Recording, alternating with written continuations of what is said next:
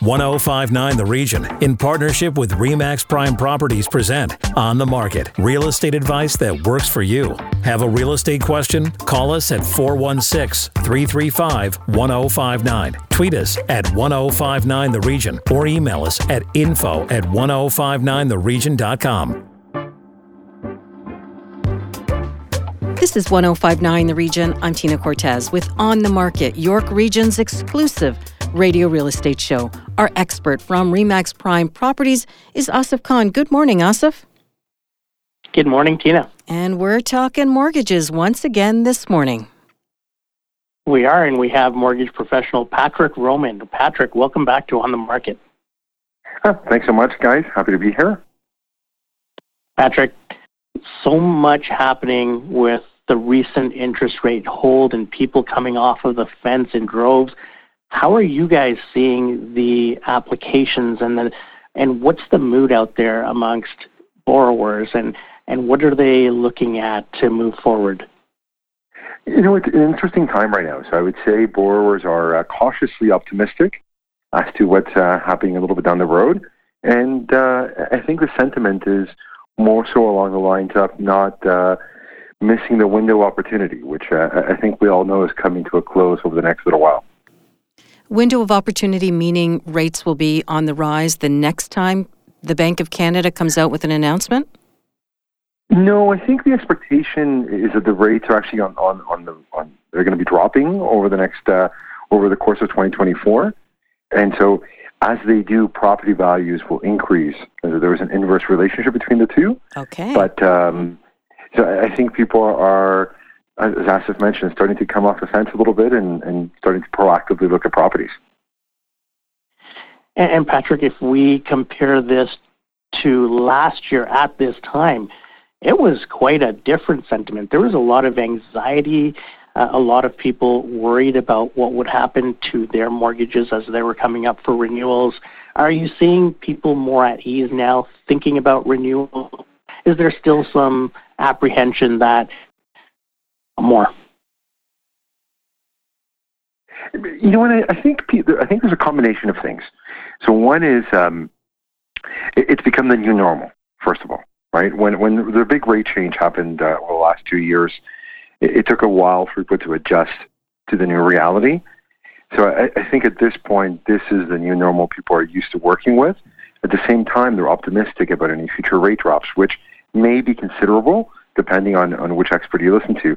But um, because this is a new normal, it's now in a positive light as rate drops come into play, hopefully over, over the course of 2024. So I do think there's a bit of positive enthusiasm out there. Also, I think that people look at what happened in the spring of last year when there was a rate a brief rate drop, how property values increased quite quickly, right? So I think it, it was a bit of a a shot of a warning signal. You know, if, if you are looking at purchasing a property, you need to start getting your ducks in a row. Okay, so what do you do to get those ducks in a row? Well, the first thing is um, start looking for a property, get qualified for a mortgage, and figure out how much you can qualify for. And uh, if there's any issues that are pending, which could be credit or income wise, start addressing them. And Patrick, when, when people are getting pre-qualified, there's you know there's there's some sort of uh, you know expectation that that is the final step. But there's a lot that goes into a final approval after pre-qualification. Tell the listeners a little bit about what the banks will look for in between the pre-approval and the final approval for them to go ahead with the property. Absolutely. No, there's a, there's a lot of things that happen between the two. So when you have a pre-approval, think of it as just a theory of the application. So documents don't usually get reviewed. It's more based on what you say in the application. After that point, everything you say gets validated. And so there's a lot more that happens. The majority of the work happens post pre-approval, not before. And, and here's a simple example you're chatting with someone and you ask them how much they earn per year for their wages. And so they say a number. But from a qualifying perspective, that number is subject to a lot of interpretation. A simple example is overtime taken into consideration, or any bonuses, uh, any supplementary income. is that going to be used in the application or not? On the pre-qualification stages, like I said, it's more of a simpler approach. When it comes down to post pre-approval to an actual approval, there's a lot more detail that goes into the applications. What advice do you have then for your clients, especially those that hold a variable mortgage rate right now? Well, if uh, if you have a variable, I would wait and, and stay with the variable if they're coming up for renewal. It's interesting because now the the conversations have slowly started coming into play about penalties, in the sense that people that have renewed over the course of the last 24 months they're starting to look at what options they're going to have over the next 24 months as rates drop to lower the cost of borrowing. So if you are in a good position, which is a variable rate mortgage at this point, good in the sense of flexibility, um, I would stay with a variable to try to take advantage of rates over the next 12 to 24 months as they start to drop. And Patrick, I, I know you and I uh, worked on a a transaction in the past together where the home purchaser went out and purchased a pool table prior to moving into the property and, and, getting final possession. And that threw off the ratios enough, the GDS and TDS ratios enough that it disqualified him from the mortgage. What advice do you have for listeners that are considering making a purchase prior to taking possession of their home? Don't do it. That's the simple advice. Don't buy anything on credit whatsoever while you are in the considering purchasing a house phase of your life. In fact, it's a great point, Asif. Part of the homework that they should be doing is if they are preparing to enter this stage over the next little while, is eliminating debt or restructuring debt to lower the monthly cost of it the, the big ticket items, particularly vehicles, tends to be the, the biggest stumbling blocks. And, and here's a, a great opportunity. If your vehicle is a, as a lease, for example, um, don't take on another lease until after you purchase a home. Don't take on more debt for the next little while until you've purchased your home. And just to further to that point, Patrick, even if you go to some of these places like the Brick and Leon's and they have don't pay until 2027, that's still going to affect your purchase, as we saw in another instance as well. Absolutely. It doesn't matter when the payment is due, it's the fact that you now have another obligation. Even if you don't pay till 2037, it still doesn't matter. You still have another obligation that will be taken into consideration. And with rates being what they are, every dollar counts. So don't add additional debt to your application. So, Asif, this question is for you then. What did you do with that client that went ahead and made that purchase and it did throw off the financial ratio, I guess? We had to do more negotiating, more so with the, the company that had sold them this product to say, please cancel this purchase because they will not get their house and will not have a place to put this pool table. So um, it was uh, it was more trying to get them out of that deal. It cost them some money to cancel this transaction, but what had happened was because this pool table was financed, it had thrown off their ratios enough that disqualified them after their pre-approval. It disqualified them prior to their final approval. So, uh, you know, they had to do some fancy footwork to get back to that company, cancel that transaction, pay a penalty to get out of it, just so that they could close on their property. And not every company is going to allow you that option because they may say, hey, this is a final sale and you've signed up for it and we're not going to let you out of this deal. And, uh, you know, so that's why I think the most common thing, Patrick, you can correct me if I'm wrong, but it's it's either furniture for houses or cars. When people are moving into their house and they want a, a new car to go with it or new furniture to furnish the home, but those are the things that could prevent you from actually getting your home. Absolutely, those are the two big issues. And and frankly, when you're first buying a home, you really shouldn't take on any expense either way. Give yourself time to settle in and figure what your new budget is, and then look at other really nice to have, not too much needed items, right? Right. So, Patrick, do you think you know the Bank of Canada will increase rates in the time in the months to come, or do you think it'll be fairly steady? We know that this is tied to inflation, so it will be difficult to predict. But what are your thoughts from your experience? Speaking strictly from experience, it, it, it's it's more of an intuitive reaction to the question, Tina. But uh, I suspect rates will stay flat probably for another run, and then uh, I would say in, in summer, I expect rates to start dropping a little bit. I, in my opinion, that we'll see it in the between yeah, in June, July, we'll start seeing a little bit of a rate drop, which is, uh, I think, a pretty common, prevalent thought at this point. I think you're right there. I think it'll be you know, initially I think we were predicting Q2, but I think it's going to be Q3 or Q4 before we see that first rate drop. And when that rate drop comes, that's also going to affect inflation, will it not? Absolutely. You know, it, it's it's kind of a uh, it's kind of a self fulfilling prophecy because as cost goes down, that also impacts uh, inflation directly. Also, as rates go up, that drives inflation up as well. So it's it's a bit of a uh, interesting situation we're in. It's absolutely self self fulfilling prophecy on this. Patrick, thanks so much for joining us for On the Market, and we look forward to having you on again. Thanks so much. Enjoy your day. After the break, assignment sales explained.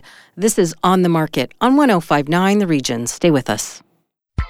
Need to connect with Asif Khan from Remax Prime Properties? Call him 416 985 Khan. That's 416 985 5426. Or email asif at thehomeshop.ca. Now, back to On the Market on 1059 The Region. Welcome back to On the Market, York Region's radio real estate show. Over to my co host and our real estate expert, Asif Khan from Remax Prime Properties with today's next guest, Asif. Thank you, Tina. Joining us is Heather Cooper, also from Remax Prime Properties. Heather, Heather, welcome back to On the Market. Thank you so much. Happy to be back. Heather, there's been a lot of talk about assignment sales in the news recently. Tell our listeners a little bit about what an assignment sale actually is. Okay, so an assignment sale is when a seller sells their interest in a property before they even take possession. In other words, they're selling that contract they have with the builder to a new purchaser. Okay, this sounds really inside baseball to an outsider like me. So, does this assignment sale could it apply to any type of property, Heather? Absolutely, it applies to condos, townhomes, um, detached, any any property that was purchased directly from the builder or the developer. And, and there's certain provisions that need to be included in that original agreement for purchase and sale between the buyer and the builder, are they not? That's correct. So in um, most agreements, there will be an assignment clause in there, and it will stipulate what the original purchaser can and cannot do with that agreement. More often than not, the builder will allow somebody to assign the contract. There's typically a fee associated with that roughly around $10,000. Um, if you're using a realtor and they're good, usually they can negotiate that and get you a free assignment. And then um, just recently, I was reading a um, agreement of purchase and sale between a builder and a purchaser, and they were not allowed to assign at all. So, unfortunately, for this individual, they were not able to close. The occupancy was coming up. They were worried. Um, they were not able to assign it, so they're going to unfortunately lose their deposit. Wow, that's awful. So so there was no recourse at all in that situation, Heather? The builder would not bend. I, I um, had him go back and ask the builder if they can make an exception for them. And unfortunately, because the way the contract was written from the start, it was written uh, plain as day that unfortunately they would not allow assignments. And this is why, I mean, this is another reason why it's really tough for people just to walk into a condo sales center and and negotiate a contract by themselves because the contracts are made in favor of the builder. So having someone that's experienced in pre-construction sales on their side would definitely help them in that situation, right? That's what I always tell my clients. Um, they think that walking into that sales center going directly to the builder, that the builder is going to give them a deal. And the thing that I think people don't understand is the builders typically will not negotiate price. Good luck. They almost never uh, negotiate on price. There's other terms that we some, can sometimes negotiate on, which would be like the deposit structures, the assignment fees, as mentioned, cap development charges, things like that. But you got to be careful what's written into those contracts before you agree to uh, to purchase those those units. And Heather, are you noticing more assignment sales these days, and and why do you think that is? There are a ton at the moment, and unfortunately, a lot of them are distress sales.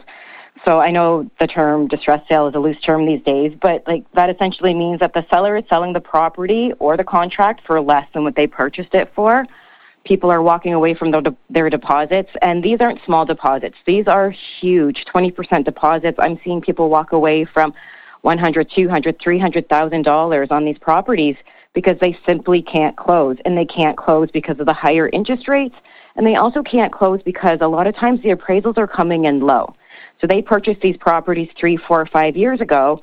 Well, the market's a little bit different now than it was then. The banks, um, a lot of times, we'll do the appraisals closer to the closing. And there's an appraisal gap. Again, the, the purchasers cannot come up with those funds to close the gap. Now they're in default. And we're also hearing stories of developers taking units back.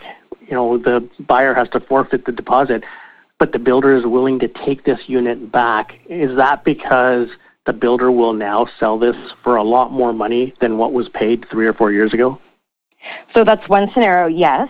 Uh, they they they'll take the unit back and try to sell it for more. But there's also another scenario where let's say that someone purchased a pre-construction unit three years ago for $800,000. The market's changed between then, then and now, and the purchaser cannot close. The builder will then take back that unit. Let's say that he can only sell it for $700,000. The builder can now sue the original purchaser for the difference. So he can now sue for the $100,000 and also keep the, the initial deposit as well.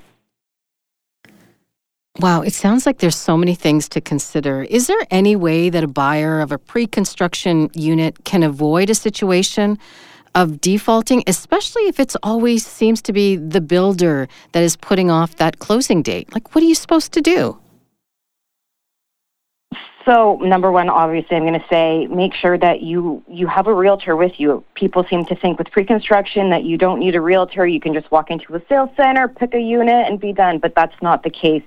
There is so much fine print. And like Asif said, when you walk into those sales centers, they work for the developer. Everything is to the benefit of the developer. We need to make sure that our clients, our purchasers, that they're protected. There is a 10 day cooling off period for any condominium units. So if you go and you want to buy a property pre construction, you've got 10 days to really decide if that unit is for you. And usually you use that those 10 days to take the contract to the lawyer and make sure that your lawyer reviews it as well. They will be able to point out any red flags in there. Let's say the development fees are not capped, right? So that's something they might be able to say, hey, listen, you know what? You need to put a cap on those because we've seen instances where developers have come a week before closing and said, hey, just so you know, the development charges are going to be $100,000 oh, well, if you don't have the money, you can't close, we're going to take back the unit. And then they resell the unit for more. So, Heather, on the flip side, these assignment sales represent a huge opportunity for someone else, and that's buyers that are out there. So, if there's a first time buyer and they're having trouble with limited inventory that's out there to purchase and resale, do these assignment sales represent a huge opportunity where they can come in and scoop these up and already have equity in these properties? Absolutely. I've recently helped a couple purchasers purchase assignments and they, they got them for for substantially less than what the original purchaser had paid. So these are way below market value. The the original purchaser is essentially giving up their deposits. Like I said, they're $100,000, $200,000 deposits. They're giving them up because they're going to lose them anyways. And on top of that, they'll get sued. So they're saying, you know what, I just want to be done with this, and they're pretty much walking away. What a horrific situation. It just sounds horrible for those people in those situations. But Asif, you called this an opportunity for buyers. Is there a place or are there assignment listings somewhere that perhaps investors could take a look at this uh, opportunity for them? So here's where it gets tricky, Tina, because a lot of builders will not allow their properties to be showcased on the MLS. So it's not like they can go to realtor.ca and just look at where the assignment sites are uh, or the assignment properties are. There are some sites that are available to realtors where we can you know get the word out about potential assignments or assignments that are out there right now and be able to generate some activity that way, but unfortunately, there's not a site that builders allow to be posted uh, because they don't want to take away from any of their sales that they're doing or, or their units that they've uh, already sold. So assignments are really tricky. It's best to get a realtor involved and, and get them searching if you're trying to assign your property because it's uh, it's a fine line between what can be considered advertising your property and then there's also clauses in agreements of purchase and sale with the builders that says if you do market your property and they find out that it could be deemed a default of the agreement of purchase and sale and you could lose your property. My goodness. So Heather, how are you supporting your clients through these very difficult and challenging situations? So it is it is tough. It's tough on both sides. So obviously my purchasers are happy, you know, they're getting these good deals, but then you've got the people who have to walk away from their deposits and there's there's not much that I can do on my end. The gentleman I mentioned before, he didn't use me as a realtor. He had come to me after the fact and because he didn't have that clause in there, there really isn't much I could do for him. Heather, thanks for that uh, great information. If our listeners want to connect with you and ask you uh, about their uh, situations in specific, how do they do that? They can contact me directly at 416 554 3566. Thanks, Heather, and we'll talk to you soon. Okay, thank you. When we come back, your real estate questions. This is On the Market on 1059 The Region. Stay with us.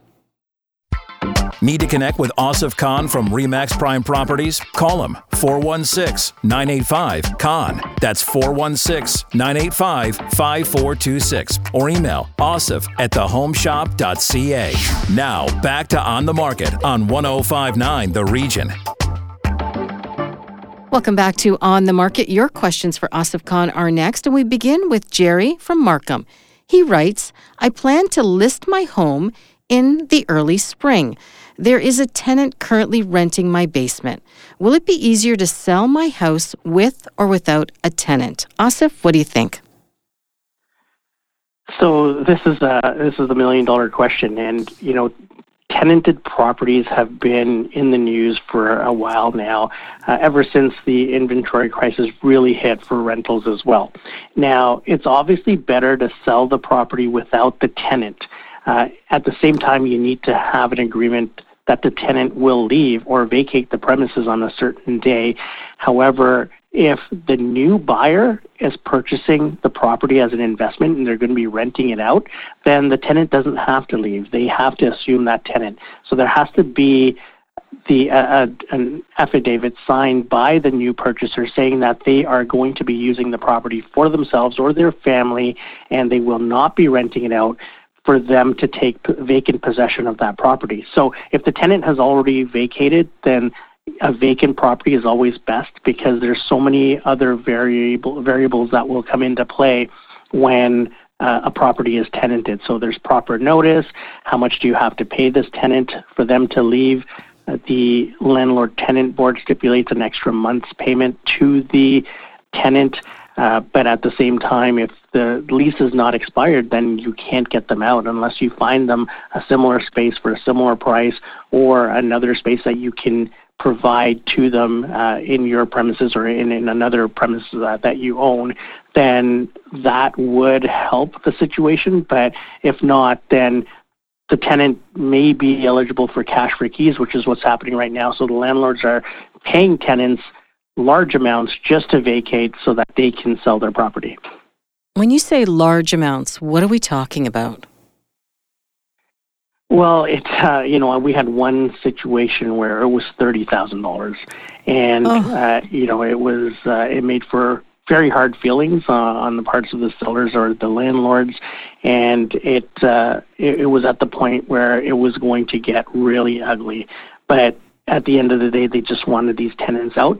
Now, this also has to do with the landlord tenant board delays that happened a couple of years ago, whereas we don't have those delays are as bad as those delays right now. So tenants won't be able to get away with that much longer uh, because once the case goes to the landlord tenant board, the tenant will be asked to vacate. And, uh, you know, there, there's a, this is all caused by the delays for the landlord tenant board and a lot of sellers. I, I can almost see a, a class action suit in the future where sellers will say, listen, we had to pay this amount of money because of your delays. So uh, they'll go after the landlord tenant board. So, uh, you know, it's all speculation right now, but I can see something like that happening. And you said something about an agreement from the tenant, um, you know, in terms of vacating the pre- premises. At what point do you get that agreement in writing and confirmed? Is it before listing your home for sale?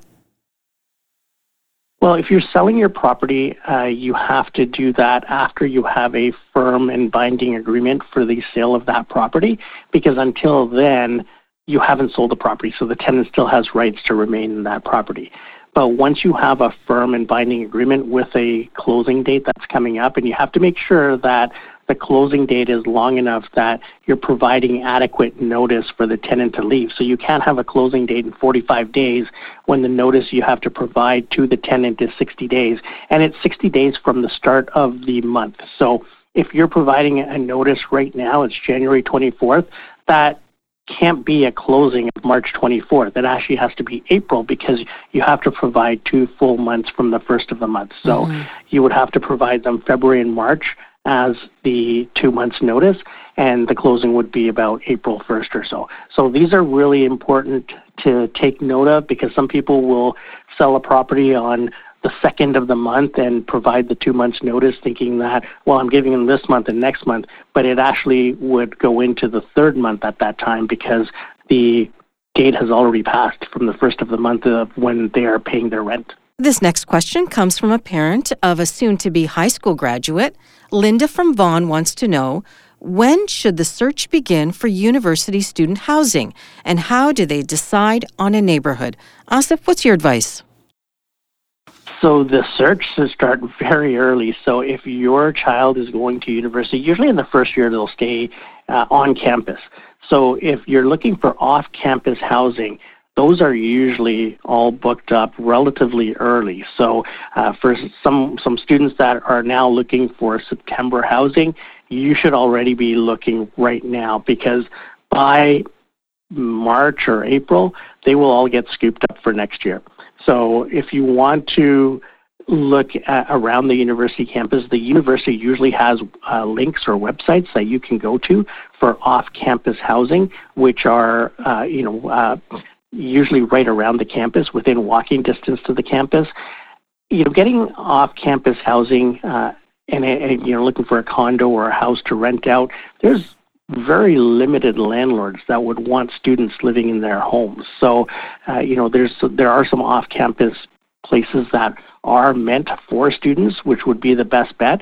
But if you have to go into uh, condos or private owned condos or homes, it's very rare that people will rent to four or five or six students. So it's really difficult to get. All right. If you have a question for On the Market, hit send anytime to info at 1059theregion.com. But Asif, if our listeners prefer to contact you directly, how can they do that? They can always call me on my cell at 416 985 5426. If you missed any part of our show, go to 1059theregion.com or wherever you get your favorite podcasts, including Apple Podcasts, Spotify, Google Podcasts, Amazon Music, and Audible. I'm Tina Cortez. For Asif Khan, thank you for listening. Need to connect with Asif Khan from REMAX Prime Properties? Call him 416 985 Khan. That's 416 985 5426 or email asif at thehomeshop.ca.